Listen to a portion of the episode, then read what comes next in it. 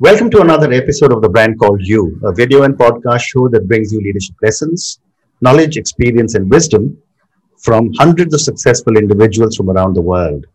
Today, I'm privileged to have a very, very senior and successful individual from the development sector, Nidhi Bhasin, with me. Nidhi, welcome to the show.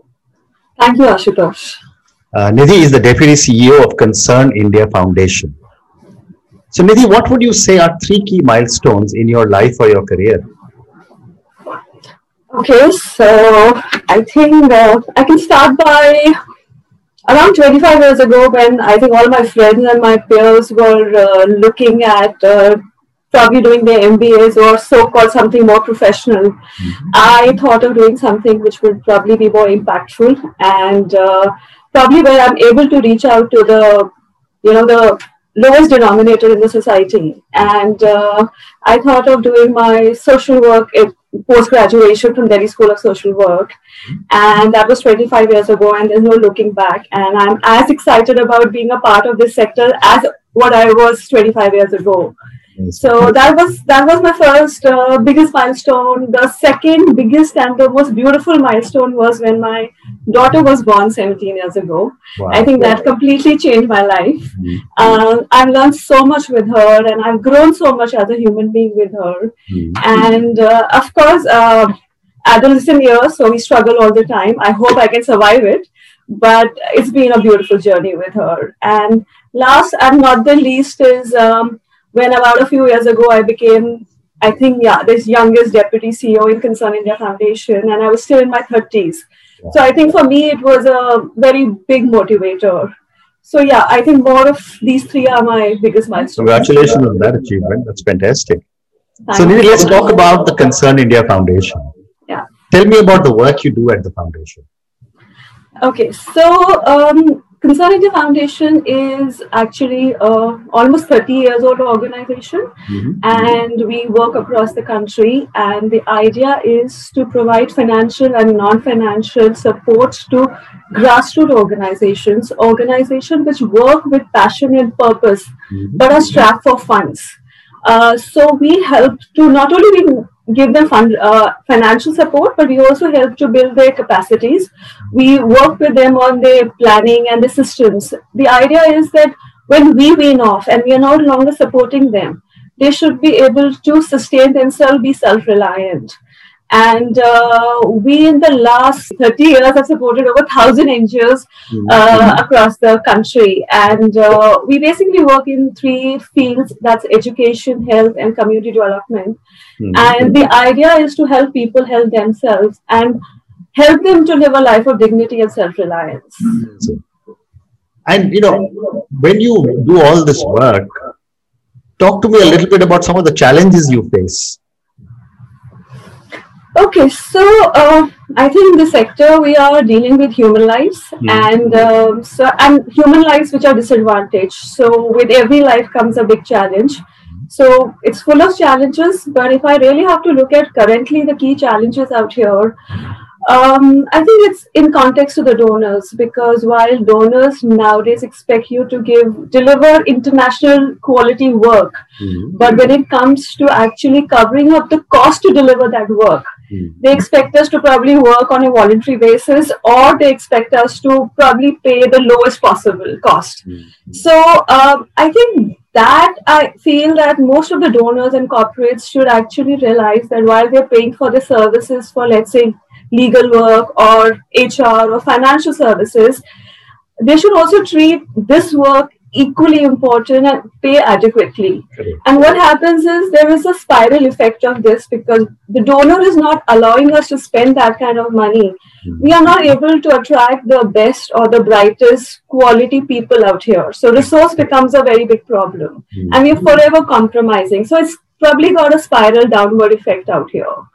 So I think that needs to be addressed, and yeah, that I would say is currently the biggest challenges. And you know, when I was reading about you, uh, I found that you know you focus in the areas of education, health, and community development. Uh, tell me a little about each of these areas and what work you're doing, as well as what are some challenges you face here.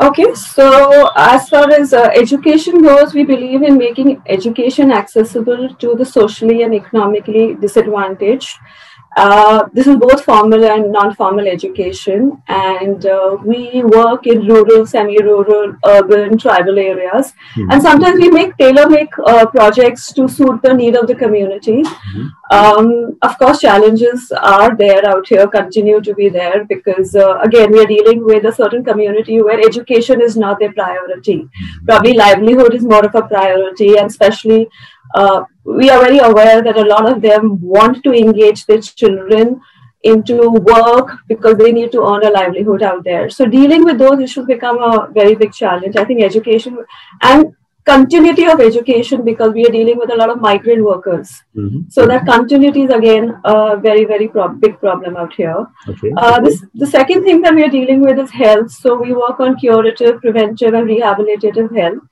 and uh, we work on adolescent, adolescent health, health for the uh, elderly, for children, for women, for you know people with special needs. So it's it's across board, and um, again. Um, similar challenges. I think in all the sectors there are similar challenges because need is something else um, you know and and making them realize that something let's take example of adolescent health.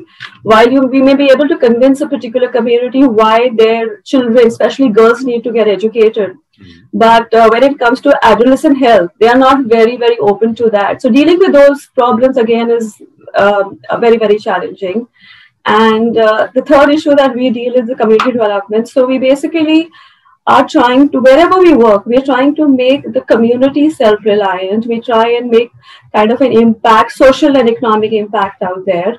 So we deal on issues from livelihood to income generation to natural resource management to special needs. And um, i think especially in the community development area the biggest challenge is the the funds because while in education and health sometimes you can see the results immediately. But if you're doing working on a natural resource management project or you're working with farmers uh, sometimes the result can take up to four to five years. So uh, dealing with that convincing your donor about why they need to look at a long-term project mm-hmm. is um, again a big challenge out there. Interesting.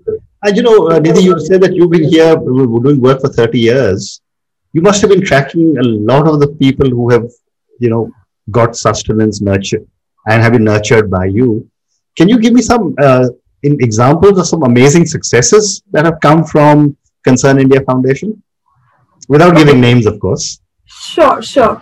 So I think um, uh, right now, if I really talk about it, instead of talking about an individual story, mm-hmm. um, I think last one year showed us actually what how our work has impacted, especially in the field of education. So um, I think about three or four years back, we started talking a lot about um, technical education, digital education, while we were providing basic education in our NGO with our NGO partners. But uh, we started emphasizing and spending a lot of resources on ensuring that the digital education reaches these children. And I think that was a brilliant thing because when this pandemic happened last year, mm. um, most of our projects were able to continue in, in spite of the socio-economic backgrounds they came from.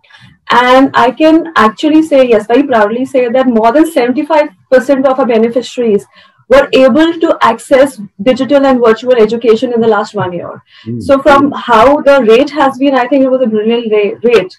And um, uh, so, so that I think is a, from my point of view, a, a very big success story that thousands of children were able to access education in the last one year. Mm. Um, but if you talk about individual cases, so we do a lot of um, uh, higher education scholarship programs mm-hmm. uh, where we provide um, fees for their maybe engineering or maybe medical or hotel management.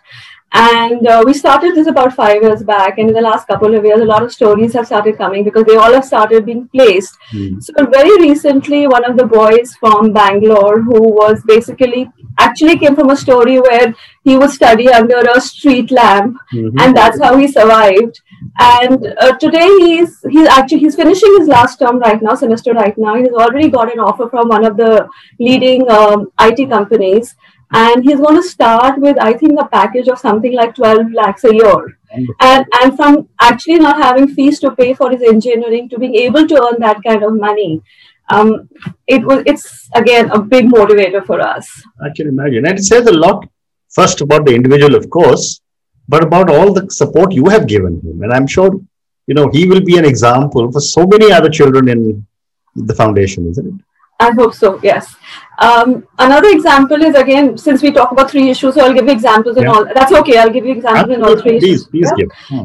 So again, I'm, I'm going to give you a, like a wider example where um, how in the in terms of health, Hmm. um, again the pandemic started in March and how I our team quickly responded to that.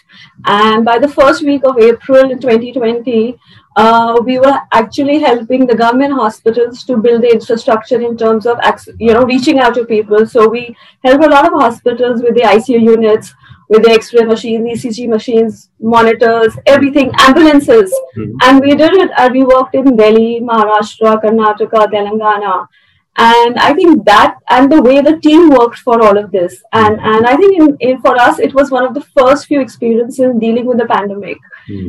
and um, so that that according to me is yes, the team was ready to deal with an emergency like that, and yeah, truly a success story for us there. And, And you know, um, this, was, this is something which I would imagine is not just the team being ready, but also having the courage to become a frontline worker. yeah and i yeah and i think i think i'm i'm really um um not surprised but i'm really motivated with the fact that each one in our team actually came forward there was no saturday there was no sunday of course uh, it came from the support of the board because our board has to agree to do this Correct. but uh, the teams actually got into the ground started working on it responded and uh, yeah yeah so it's something Fabulous. And you're giving me the third example of community. Yes, of course, of course. So um, um, again, I think in terms of uh, we started working on natural resource management, water sustainability, and farmer uh, groups uh, about ten years back, and um, that time water was still an issue which people had just started talking about. And I think in the last ten years, uh, we have been able to replicate a lot of our water programs, uh, and which are basically to deal with less with the environment, but more with farmers and their livelihood Mhm. and uh, so because we are talking about water sustain- sustainability out here and um, i think uh, we have reached out in maharashtra karnataka rajasthan orissa uh, telangana andhra pradesh uh, many states and um, i think in the last few years we reached out to over 50000 farmers Mhm. and um, that for us is that and now we have supporters coming to us and saying okay we want to replicate the same programs Hmm. and uh, so so these are i mean when you look at a farmer and where probably the farmer would be earning maybe 3000 or 4000 earlier but is able to probably triple his income uh, is again something which we feel is been very very impactful out there Interesting. So, you know, you must be getting a lot of people reaching out to you for support. How do you identify uh, and decide on who to support and who not to support? tough one. Uh, so, uh, Ashutosh, actually, we do not support individuals. Uh, as I mentioned to you earlier, that we support grassroots organizations. Um, but to identify these grassroots organizations, we have a full-fledged system in place. Uh, we have a very strong due diligence system where we vet each partner NGO Hmm. and we ensure that they are a credible organization because end of the day the donor is um kind of trusting us with their money. And of course we see the passion out there passion and purpose and what is their whole idea behind doing something this uh, this kind of a project is very very important. So we we kind of our teams get into the action into action and we kind of work with them to figure out why we should support them. But of course i think the biggest thing is passion. Interesting. The Concern India Foundation has been there for 30 years. Tell me about what are the core values the organization believes in. Okay, so of course, honesty, um, accountability, um, transparency, credibility, and uh, sorry, commitment and integrity. So these are our core values, um, and I think that is the reason I can again very proudly say that a lot of donors continue to trust us over so many us over so many years. Interesting. And you know, uh, I've often I've spoken to many many uh, people in the development sector and the social sector, and I've often wondered what is the difference in leadership style in uh, the development sector versus the, the corporate sector. You know, uh, mm. is is there any significant difference because you know you are a bunch, a lot of volunteers, and seeking accountability for volunteers is a different challenge. Just wanted to know your thoughts.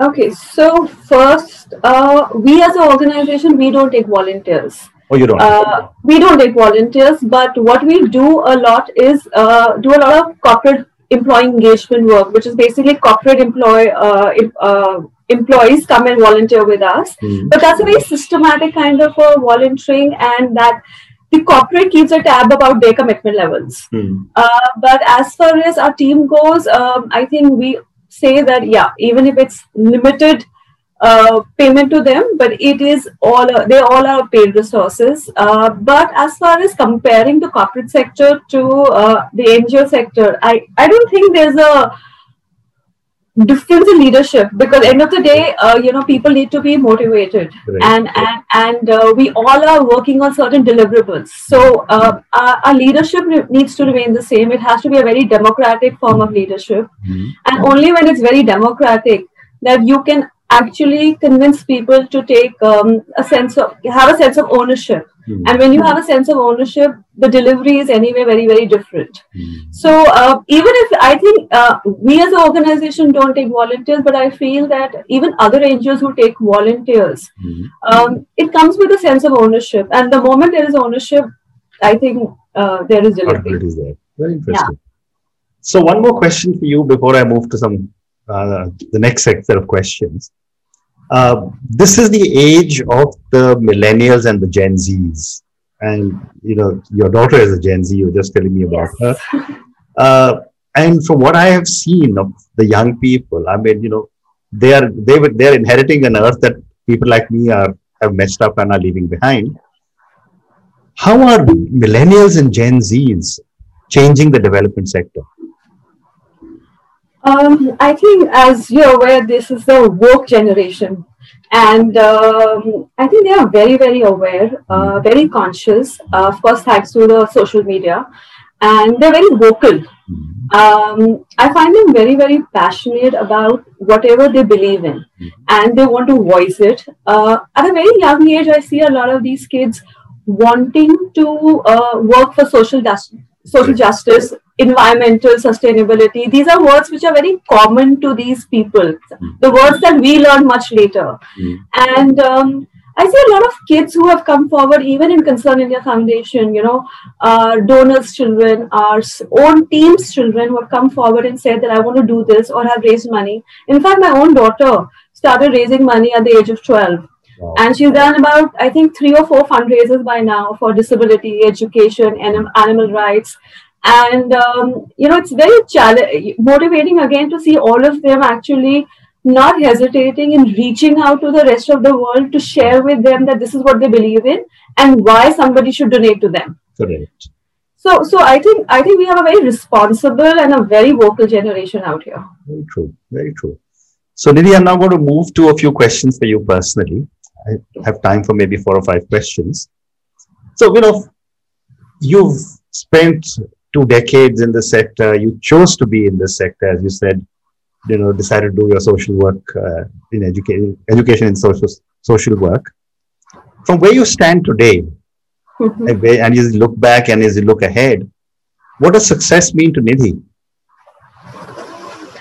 Okay, so I think uh, the reason I joined the sector was basically uh, to have to impact other people's life. And when I go for one of our program visits and I see a smile on the beneficiary's face, whether it's a child or an elderly person or a woman, I think that is success. When somebody comes and tells you that thanks to you, I mean, Concern India Foundation, my life has changed, uh, or I was able to do so much more, is is success for me. Very nice. And a follow up question from that is that who or what inspires you? Okay, so I think um, there's a lot that happens on a day to day basis that inspires me. But again, um, I think it's it's the motivation of other people uh, and the passion of other people. So when we look at our NGO partners, when we when we interact with them and we see with what kind of passion we are still sitting in the office and only dispersing or raising money they are out there working at the ground level that really inspires me when they're you know they've left their careers behind or they left their families behind sometimes and really working towards making a difference in this world. That inspires me.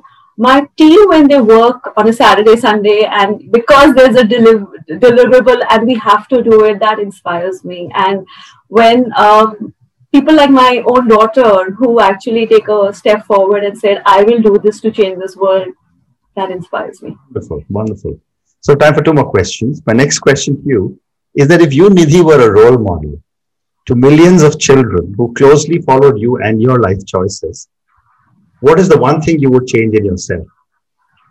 Changing myself. Okay.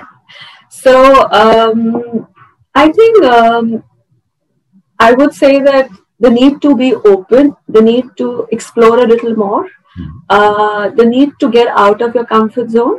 And uh, there's a lot happening outside. Mm. And one needs to really be saying, okay, one can do this and one can do that, mm. and not really put restrictions on oneself and and i think with the thing that if you are open the world just accepts you very interesting and my last question to you is on is on failure um, for a long time i have said that parents in india south asia don't teach children it's okay to fail we're always told i was taught you know we told our children we come first in class go ahead of the line and that manifests itself in our behavior patterns which includes uh, you know, three cars can come at a traffic light, but nine will come there because everyone wants to be first off the block. And and an aircraft full of Indians will land, and the person the last row wants to get out first, etc., etc. Yet we fail all the time. My question to you is: What have been some of your learnings from some of your mistakes? Okay, I think uh, so. Like everybody else, I have made my share of mistakes, sure. and um, and I think we make mistakes on a daily basis. Mm-hmm. I don't think there's a single day that we don't make a, Absolutely. even it's a minor mistake. Mm-hmm. And um, I think I've just learned to accept if I've failed somewhere, if I made a mistake, I've just learned to accept it and analyze it mm-hmm. and take it in my stride. Uh, I think till about a few years back, I was I thought I would I can't fail, and every time there would be a big failure, it would just make me, uh, you know, a little go a little low and then i realized no failure is a part of success also mm-hmm. you can't be successful in life without failing mm-hmm. and and i think i've just learned to you know take it in my stride learn from every mistake every failure and grow as a person so there's no one big thing that i would say okay this happened and it changed my life yeah but i'm i'm open to learning from everything and and uh, uh, of course, um, of course, I have my boss who actually is the first person who always checks me about stuff. So. I do, I do get a lot of feedback, and I learn from my mistakes when I when I at work.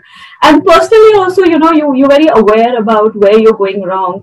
I think, as I mentioned to you, that having my daughter changed my life, and I think as a parent, um, you kind of learn the most. Mm-hmm. You learn, you know, and and you know, we all firstly want to be perfect parents, and you realize there's nothing called perfect parenting mm. and and um, so i think with her i learn again on a daily basis fantastic Nidhi, thank you so much. It's been such a pleasure speaking to you.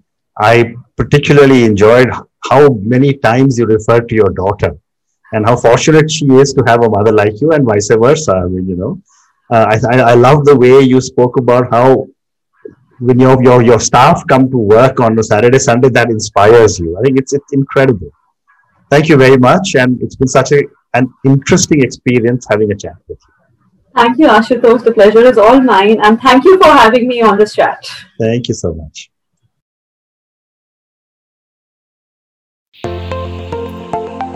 Thank you for listening to the brand called You Videocast and Podcast, a platform that brings you knowledge, experience, and wisdom of hundreds of successful individuals from around the world. Do visit our website www.tbcy.in to watch and listen to the stories of many more individuals. You can also follow us on YouTube, Facebook, Instagram, and Twitter. Just search for the brand called You.